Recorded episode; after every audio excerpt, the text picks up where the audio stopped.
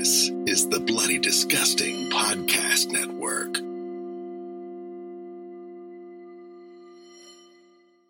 This podcast is made possible thanks to our patrons.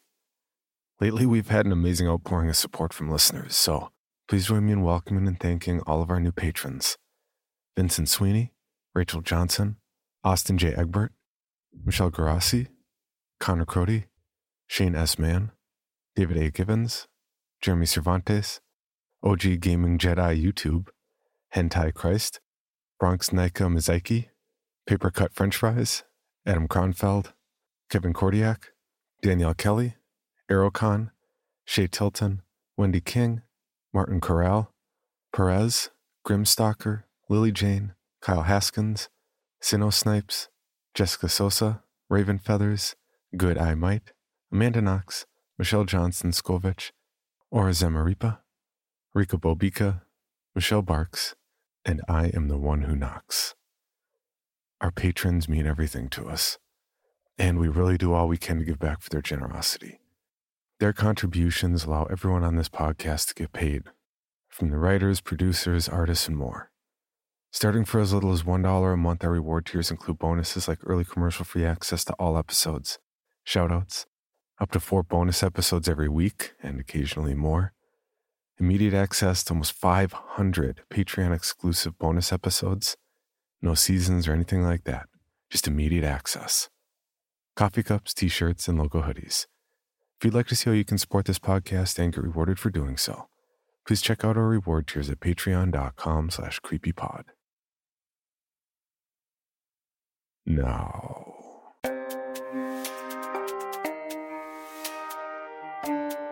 This is Creepy, a podcast dedicated to sharing the most famous, chilling, and disturbing creepypastas and urban legends in the world.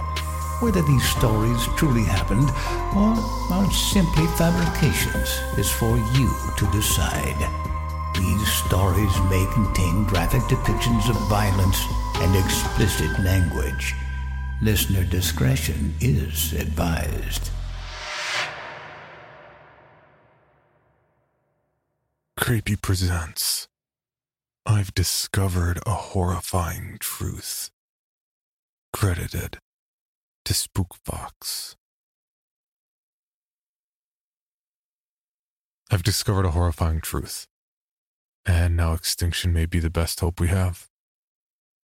I know it sounds crazy, and yes, the things I know may be too much for our species to grasp. While the effects of your mind shattering may ultimately serve humanity's greater interests, I suppose the parts of me that remain human still possess some morbid, misplaced sympathy for the ignorant. After all, I've lived countless lifetimes blissfully unaware that we, as a species, are trapped.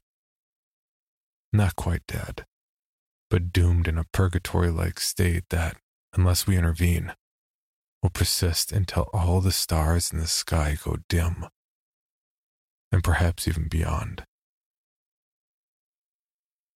Even so, this is the only reality we've ever known.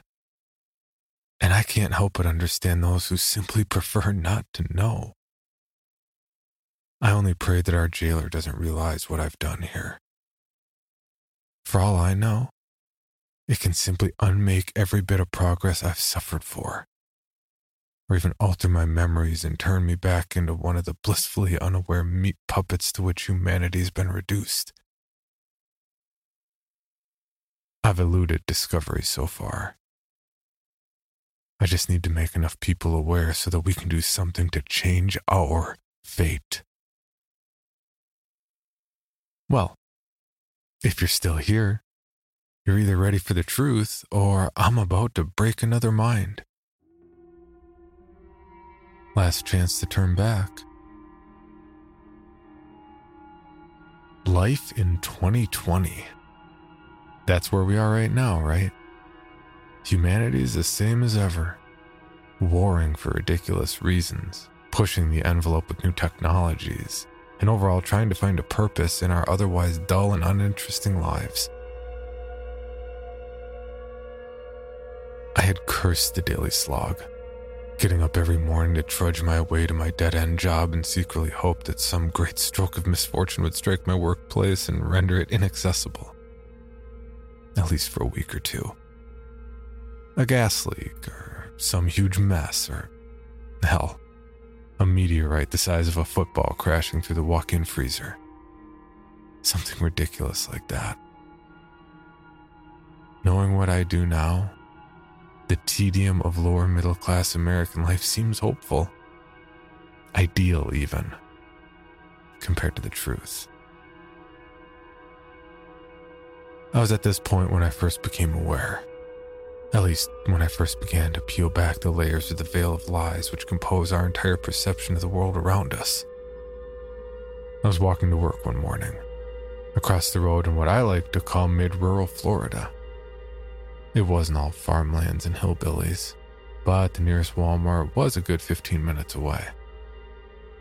A sleepy town at the edge of the suburbs, but before you hit the trailer parks, creepy farmhouses, and swamps. Still, quiet as it was, some things were the same no matter where you went. Maybe he'd be driving too fast for me to realize he was coming. Or perhaps I'd simply fallen asleep so deeply into the motions of the daily grind that I just mechanically wandered into the crossroads without even looking. Neither determination would have changed the outcome as the dark colored SUV plowed into my soft, frail human body. It's true what they say. When you come close to death, everything just stops. Just for a moment, I even thought the driver had slammed on his brakes and barely nudged me but the sensation of the life slowly draining from my swiftly breaking body made it all too real. This is what dying felt like. I caught the driver's eye in the split second we shared during the final moment of my life. Terror flashed across his gaze, as I'm sure it did mine, before the light drained from the world, and all sensation except for the dullest, most disconcertingly muted thud of impact left my perception dead on impact. I'm sure the autopsy would have said. Barely enough time to even register the pain. This is it, I remember thinking. Now, though, at the time I was surprised I still had such a capacity for thought. Bring on the pearly gates or the fiery abyss. Nothing stopping it now. I'd never been a religious man. Perhaps that's what ultimately kept me sane through this whole ordeal. For just a moment, I became aware of something sensation, movement. Not like someone was hefting my unmoving corpse onto a stretcher or anything. This was manual limb control, locomotion, my arms, my legs. But I wasn't in control. Everything was dark and there was only a faint clattering sound like needles tapping on glass. Discontinuity followed, and as far as I was aware, I was alive again.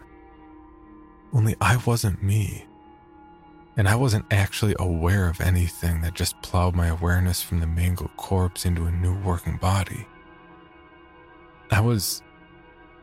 Well, let me stop there before I get hung up on who I actually am, or was for that matter.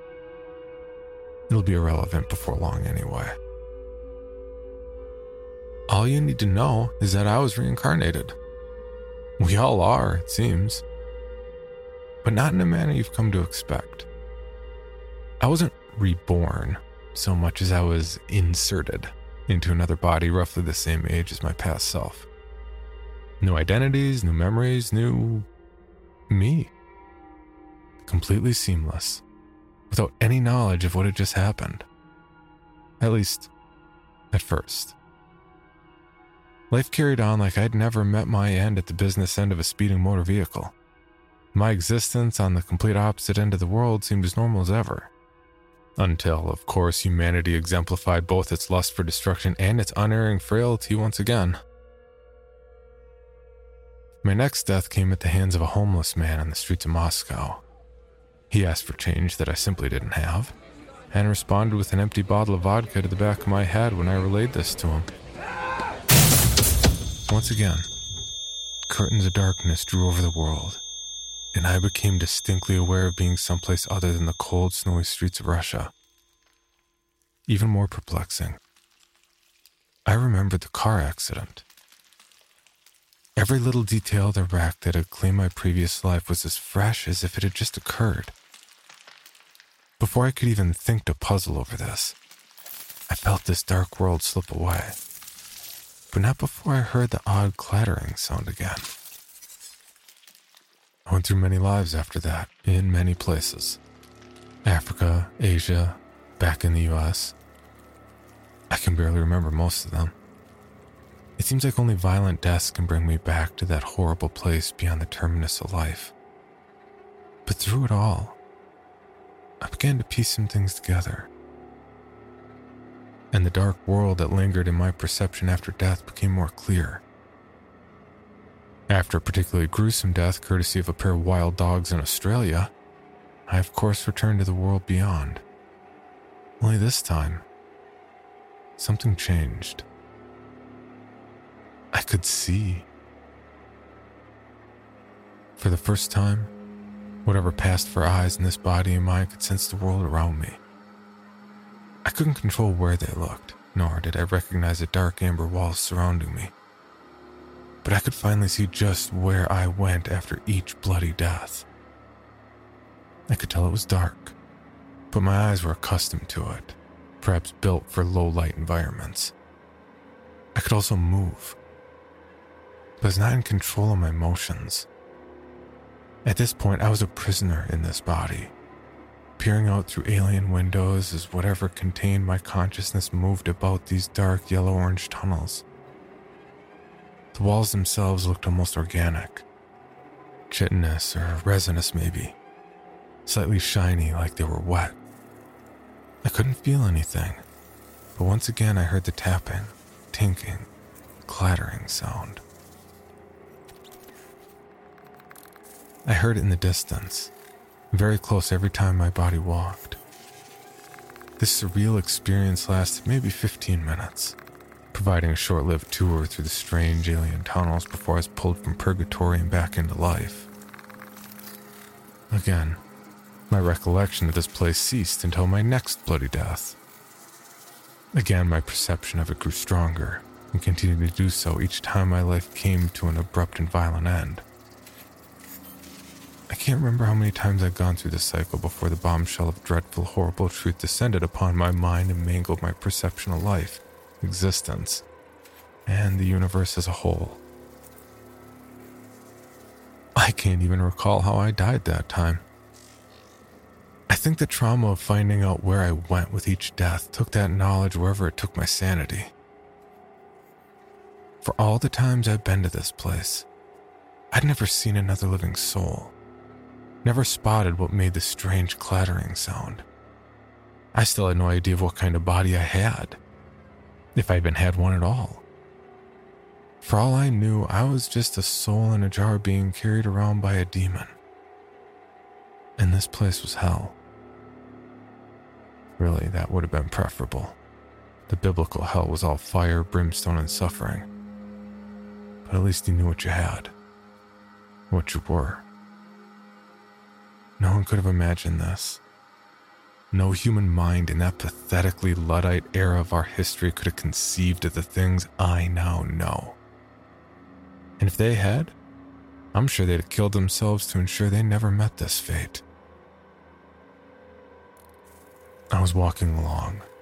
Well, being walked, I should say, as I still had no control over my limbs, and eventually came to a new part of the world beyond. The tunnels opened into an enormous antechamber, where what appeared to be translucent pods made of rough glass or resin lined the towering walls. It was here that I finally saw them. The denizens of this horrible place. Huge, vaguely insectoid and pale. Vestigial wings hung limp from their backs and four spindly legs arched upward and curled down from a body that could only be described as a centaur of Greek myth. But all chitin. Four arms tipped with grasping claws, and a vaguely wasp like head, complete with twitching antennae. I tried to scream, but my lips either refused to move or simply did not exist. Looking back, I don't know what good it would have done. I just couldn't think of anything else but to vocalize the horror of what unfolded before my eyes. The bug things were lowering their resin tubes off the walls, their needle like legs piercing into the wall and allowing them to scale the sheer amber surface. Here, the clicking and tapping sound was at its loudest. And I realized now what it was the tapping of their feet against the resinous floors and walls. There must have been thousands of them in these caverns. Panic rose in the phantom space that might have been my heart as I was made to approach the wall. Up close the things were just as pale and grotesque as anything else you'd expect to find in near lightless environment. There had to be a dozen in the room now, some coming and going as they worked to peel open the tubes and retrieve some unseen treasure from inside. Many of the bugs appeared to be injured or damaged in some way. The carapaces pocked with holes, some missing entire limbs. Whatever the cause, they appeared entirely unconcerned with their wounds. I stopped at the foot of the wall. I suppose I should have put two and two together by this point, but my mind refused to accept the theories stringing together in my mind. I watched a bug thing higher on the wall pass a tube down to a lower one. Then one even lower. Then, to me, chitinous graspers took hold of the tube and with unimaginable strength hauled it aside and set it down. My mind spun as I witnessed the hands, the one attached to this body from which I viewed this terrible world tear into the resinous membrane at the front of the tube. Only when my body tilted forward so I could view its own handiwork did I finally realize the truth. Large compound eyes, wasp like face, complete with antennae, sharp pincered mandibles. This was me. My face, my body, my hands my prison. I think the shock of my realization awakened me to something. A sensation began to creep into my horrible, clawed extremities. I begged for it to go away, to retreat into the recesses of whatever veil had held it back. This couldn't be me. I was a human being. This is all just some horrible pre death nightmare that only seemed quite so long because of the time distortion we experienced in dreams. My death at the intersection was my only true death, and I was just dreaming the rest of this. Just dreaming! But the sensation persisted. No veil of darkness swept the world away, and no beam of light carried me to the heavens and away from this hellish world. I watched helplessly as the resin glass was torn away, and a dazed but otherwise seemingly unharmed human came into view. The clawed hands, which I refused to call my own, made quick work of that, piercing into the man's carotid artery, producing a spray of blood and gurgling sound I previously figured exaggerated for gory movies. It tore into that body, dissecting flesh and bone with its powerful claws, ripping viscera apart and completely dismembering the human corpse. The sensation of human body parts squishing under my fingers made me want to vomit in the ethereal void that was my existence. Other workers approached and began to cart the mess of organs, limbs, and tissues away. My body carefully took the head in its hands, its claws effortlessly snapping off the jaw ripping flesh from bone and cracking the skull in just the right way to remove the intact prize waiting within. the brain. It discarded the rest of the head, tossing the remnants into the open chest cavity of its victim, which another drone casually hefted into its impossibly powerful arms and began to cart away to places unknown. At this point, the darkness began to return. Despite my terror, I fought against it, clawed at the awareness of this world, desperate and horrified to know where this hellish rabbit hole went. I think something broke that time. Something in the system of life and death as it had been for humanity for. God, I don't even know how long now. I awoke to my new life, a flood of memories threatening to overtake me. A woman sat across from me at a table, and two children looked on vacantly. I nearly choked on the pasta in my mouth, and some words sputtered into an apology. In Swedish, I think, but I can't tell. No one looked at me. I hastily excused myself and stumbled upstairs towards what I vaguely recognized as my bedroom. The tunnels. The bug things. I could still remember them even now. Death brought me back there. So to find out what happened, I needed to die. And it couldn't be clean either. I dug through a drawer and found a large pocket knife. My mind raced. What the hell was I gonna do? Yes, I had to know the truth, no matter how horrifying, but at what cost? Through the haze of broken, disjointed memories half inserted into my addled brain, I realized that the woman downstairs must have been my wife. And those children. God, I couldn't even think of it. It wouldn't just be my life I was destroying. As I struggled to make my decision, however, I realized something. They hadn't reacted at all when I'd stormed off from the table. None of them had even looked at me. I went back downstairs and peered around the corner. They were still there at the table, my wife and two kids mechanically forking noodles into their mouths. There was something horribly inhuman about the way they ate. I called out to my wife, but she didn't answer. I yelled at her this time. Still nothing. What the hell was going on? More fascinated than concerned, I hurried into the kitchen and smacked one of the kids in the back of the head. He didn't even flinch. He just kept eating. When I slid his plate away, he just reached his arm out further for it. Not a single one appeared to realize I was there. I'd seen enough. Whatever this was, it sure as hell wasn't the answers I sought. I brought the knife to my throat, held my breath, and did the deed. The pain surging through me as the blade pierced my carotid artery distracted me from the compulsion to stay in this place, to embrace the life and forget the horrors I'd seen. But I couldn't. I had to go back to the truth to see where it all wound up. It didn't take long for me to bleed out. Sure enough, my consciousness returned to the inside of the wasp thing in the tunnels. It had made its way to another part of the structure, to what I could best describe as the end of an assembly line.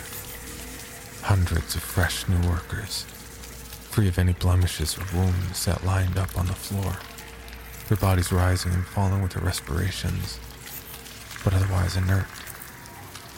My organic presence skittered toward the nearest drone and, grasping the human brain in one hand, took hold of the new drone's head and pried open the back plate of its chitinous exoskeleton.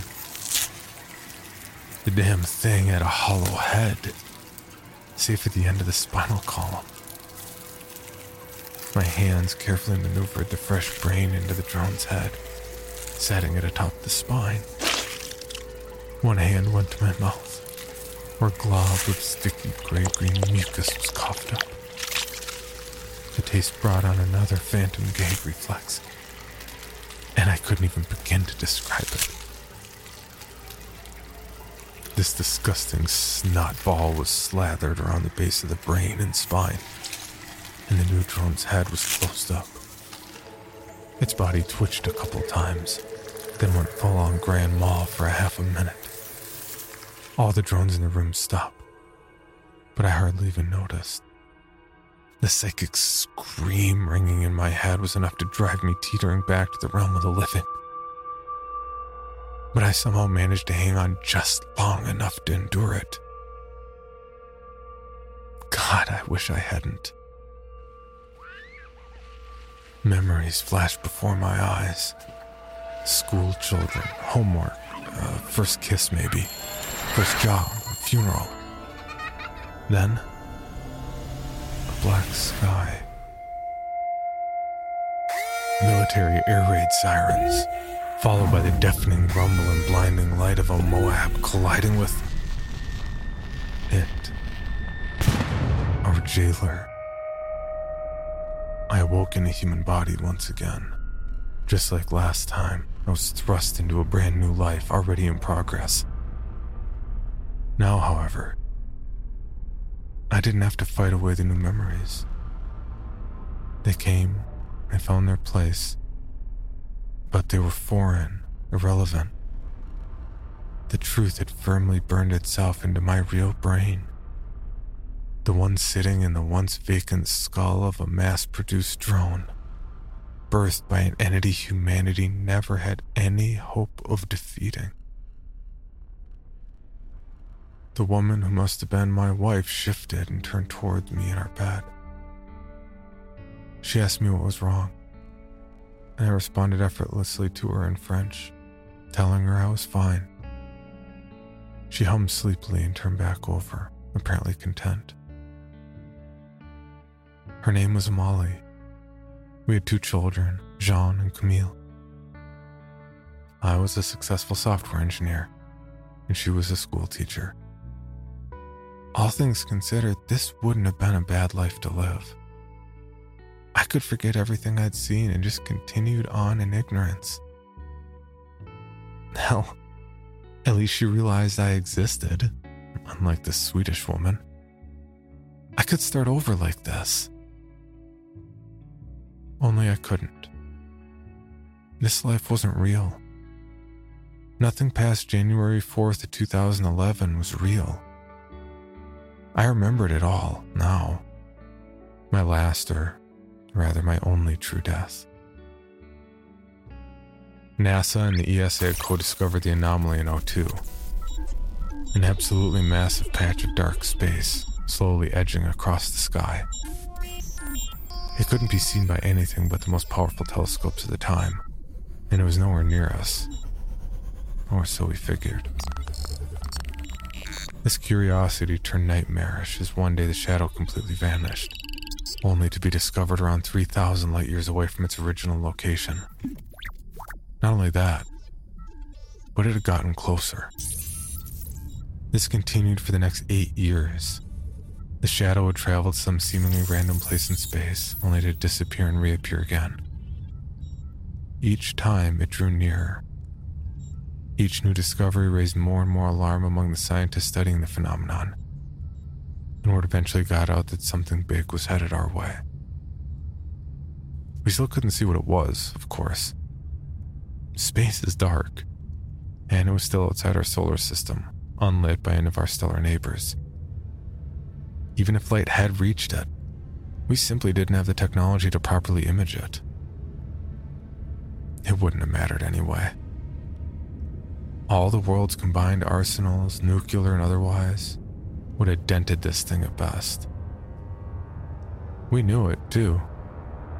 When it finally appeared at the edge of the solar system, its vaguely circular body surrounded by pale, fleshy tendrils and jagged, rocky looking flesh if this thing wanted to kill us, it wouldn't have to try hard. Best estimates put the thing at just over 50,000 kilometers across. About five times planet Earth's diameter, give or take. Yet, despite its immense size, it seemed to have no gravitational effect on the bodies around it. It passed right by Pluto without flinging the tiny non planet into the depths of space.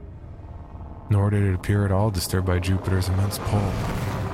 This tendril covered pseudo-planet spat in the face of gravity and single mindedly floated towards its destination Earth.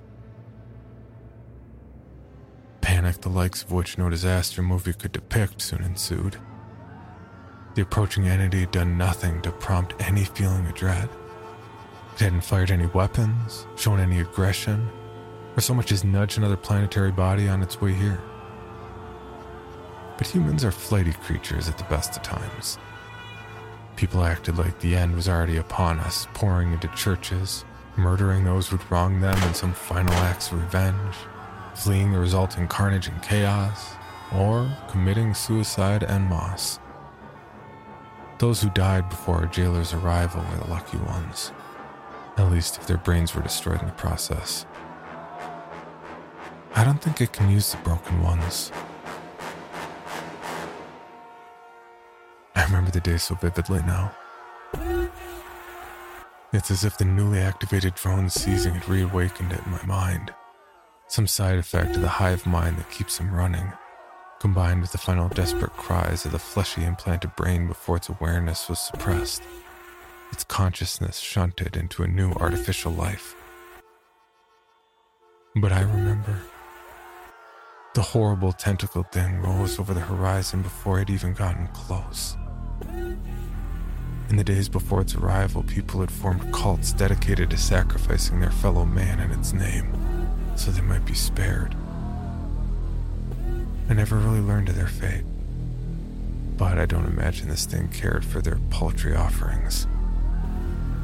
The thing's rocky surface lit up with tiny flashes of distant nuclear fire in the month leading up to its arrival. A sort of final act of rebellion in the face of complete annihilation. We all knew that, even if we managed to kill this thing, it was on a crash course with Earth we'd be obliterated on impact. But humans are warlike at their core, even if people refuse to admit it. There's something deeply primal about killing something that's trying to kill you, even if it won't necessarily mean your survival. Eventually, the nuclear bombardment stopped. The world governments, suddenly freed from their old hatred and conflicts, decided to hold the rest of their arsenal on the odd chance that this thing meant to invade Earth, rather than simply crush it in some massive unseen jaws. Well, they were half right. An invasion did happen. They were simply wrong in their assumption that their weapons would make any difference. The world darkened. Massive tendrils plunged into the ground, causing earthquakes the likes of which we never recorded. Ground defenses worldwide were rendered largely useless, and millions died in the resulting upheaval. I was one of the lucky ones, if you can call us that. Entire countries were reshaped overnight due to mass floodings and tectonic shifts. But those who survived were in for even greater horror. The bug things. They descended through the tendrils, as if they were colossal fleshy elevators, pouring out of hollow openings and charging heedlessly into the resisting human ranks. Unlike their floating master, the bugs could be killed. Hundreds of thousands were torn apart by gunfire, mortars, and aerial strikes. For months, the remaining holdouts fought the invaders, many opting for suicide to prevent capture lest they be subject to whatever horrible things lie in wait up the fleshy tendrils inside the colossal monstrosity above. As our numbers waned, and the ceaseless flow of enemies trampled over their own dead, the few remaining aerial transports opted to deliver nuclear devices to the front lines. Once a position was overrun, a bomb would be detonated, absolutely devastating the enemy ranks. But for every dead bug, two more seemed to crawl from the tendrils. They gathered the charred, irradiated remains of friends and foe alike and crawled up the tentacle tunnels from which they came. I met the end in the same manner as the human screaming in my head. I was captured, dosed with some kind of aerosol sedative, and stuffed into one of the resin pods. I was placed into one of the tendril walls and slowly drawn into the upper levels of the creature in space. In my haze, I felt hopeful. Maybe if we could kill enough of these things, we could get inside and strike back. We could kill the master. Maybe even survive in the apocalyptic hell it brought upon us. I held on to that hope even as one of these goddamn bugs tore my body to shreds. And I slipped into the all encompassing darkness that is true death. Then I woke up, a new man. And you know the rest. I can't tell you whether heaven or hell are real. I don't think any human alive that day will ever know, unless we do something to free ourselves from this madness. I've died, lived, and died again so many times since I learned the truth. And I have some theories about what exactly this thing is. This is more than just the musing of a madman. I believe the things I've learned may yet save us from this fate. For one thing, our home is gone. Forget all illusions about going back to Earth because there simply isn't an Earth to go back to. Over time, I've dipped into the hive mind, listening to the echoes of thought riding on psychic waves that control the drones. And I've watched it tear apart a beloved planet more times than I probably should have. I've seen this thing's thoughts, its ideas, its dreams. I can't tell you why it's doing this. It doesn't think like we do. It doesn't communicate in words or syllables.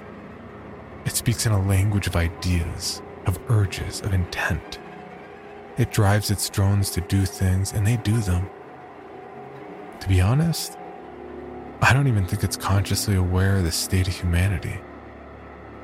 In my push to understand this thing's mind and comprehend its thoughts, I haven't come across any impression that it does anything but maintain the illusion in which we all live. But therein lies the tiny sliver of hope I've managed to dredge from the depths of my broken mind. Something this big and this powerful expends a lot of energy. Even its means of teleporting through space, a mechanism I still fail to understand, can't bring it to its destination instantaneously. It coasts along in space in a dreamlike state to preserve what energy it has, using its drones to process organic material from the species it harvests. Yes, that's species, plural. We aren't alone up here. Not only did this thing take every human from planet Earth, it also consumed all the plant and animal matter it could find, and every last scrap of mineral rich earth it got its tendrils in. But more than that, there are other minds up here. Minds which were here before humans were taken. Minds from other worlds, trapped in similar illusions to ours. For now, they seem unreachable. But I believe that if we make enough humans aware, we can save them too.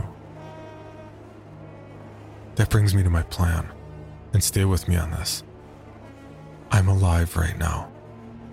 Well, in the facsimile of life you call planet Earth in 2020. I've written these notes in just about every language known to man, having lived through so many lives already and retained so many memories. For now, this plan is safe from the prying eyes of our jailer as it's still asleep, scanning the cosmos for senses indescribable to human minds in search of new life to absorb. Why it does this is still beyond my understanding. Maybe it's a living vacuum cleaner, sucking up the garbage life in the universe. God only knows we qualify.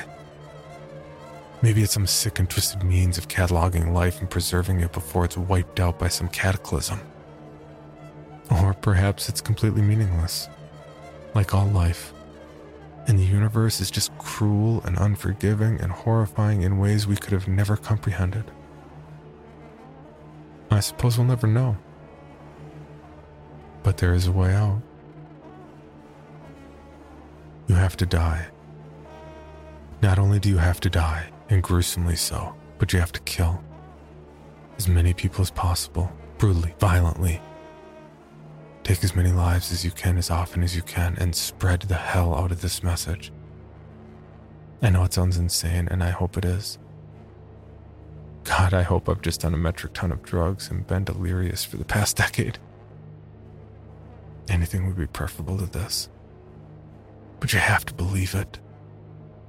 Surely you've seen the signs already flickers of memories from past lives, sensations of deja vu, and the sense that half the people around you are just facsimiles of human life waiting for a soul, a mind to be implanted. And that's why we're stuck into already set lives after we die. Because this thing has invented them for us already. They're empty shells of human beings, like my Swedish family countless lives ago wandering this pseudo earth every day just waiting for some fool to kick the bucket and fill a new role.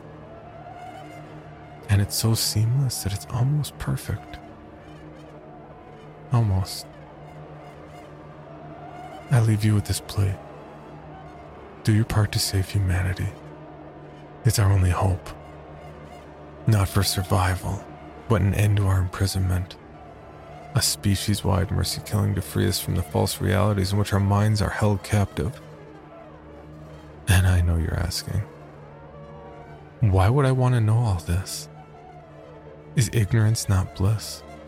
If the alternative is just watching myself chop people up and feed them to a giant space monster all day? Well, maybe. But here's the juicy part. Recently, I've made a startling new discovery. I was testing the extent of my senses in my drone body, and I found that I was able to wiggle the end of my antenna. Just the end. Just a little. But like an arm you've slept funny and that's gone numb overnight, that little wiggle paves the way for greater motion. And if this thing stays asleep long enough for more of us to become aware, well, we could do a lot of damage given the right circumstances. Live as slaves or die free. We've made that choice as a species time and time again. Why not partake in one last rebellion? One final collective middle finger flipped at the universe that decided we weren't good enough. I'll see you out there, friends. Happy hunting.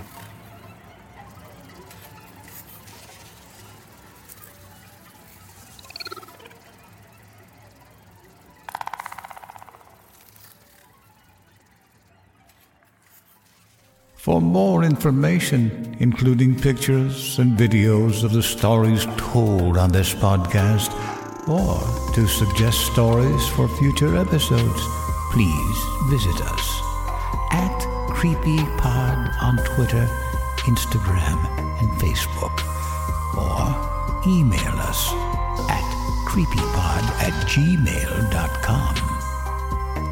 All stories told on this podcast can be found at creepypastawikia.com and are protected by a Creative Commons license. Some rights reserved unless otherwise stated.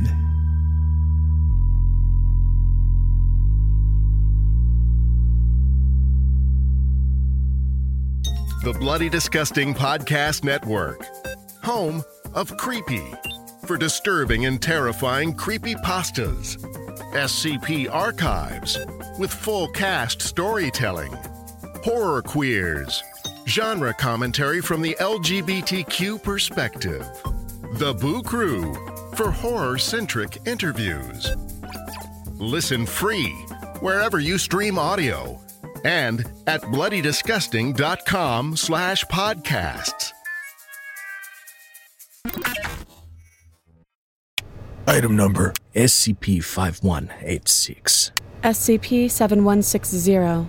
SCP 7533. Object Class Euclid. Keter Safe. Special containment procedures. Spreading across the hemisphere and kicking up vast amounts of ash and dust. the only thing I could hear was at 7219 laughing. Do you remember your name?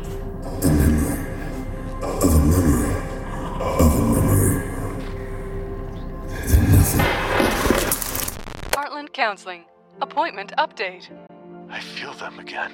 Heartland Counseling. Appointment update. They're in my ears! Heartland Counseling. Appointment update. Nobody understands! SCP Archives is a weekly fiction podcast. Each episode, we dive into the strange, the unknown, and the. Find us on Apple Podcasts, Spotify, or at scparchives.com.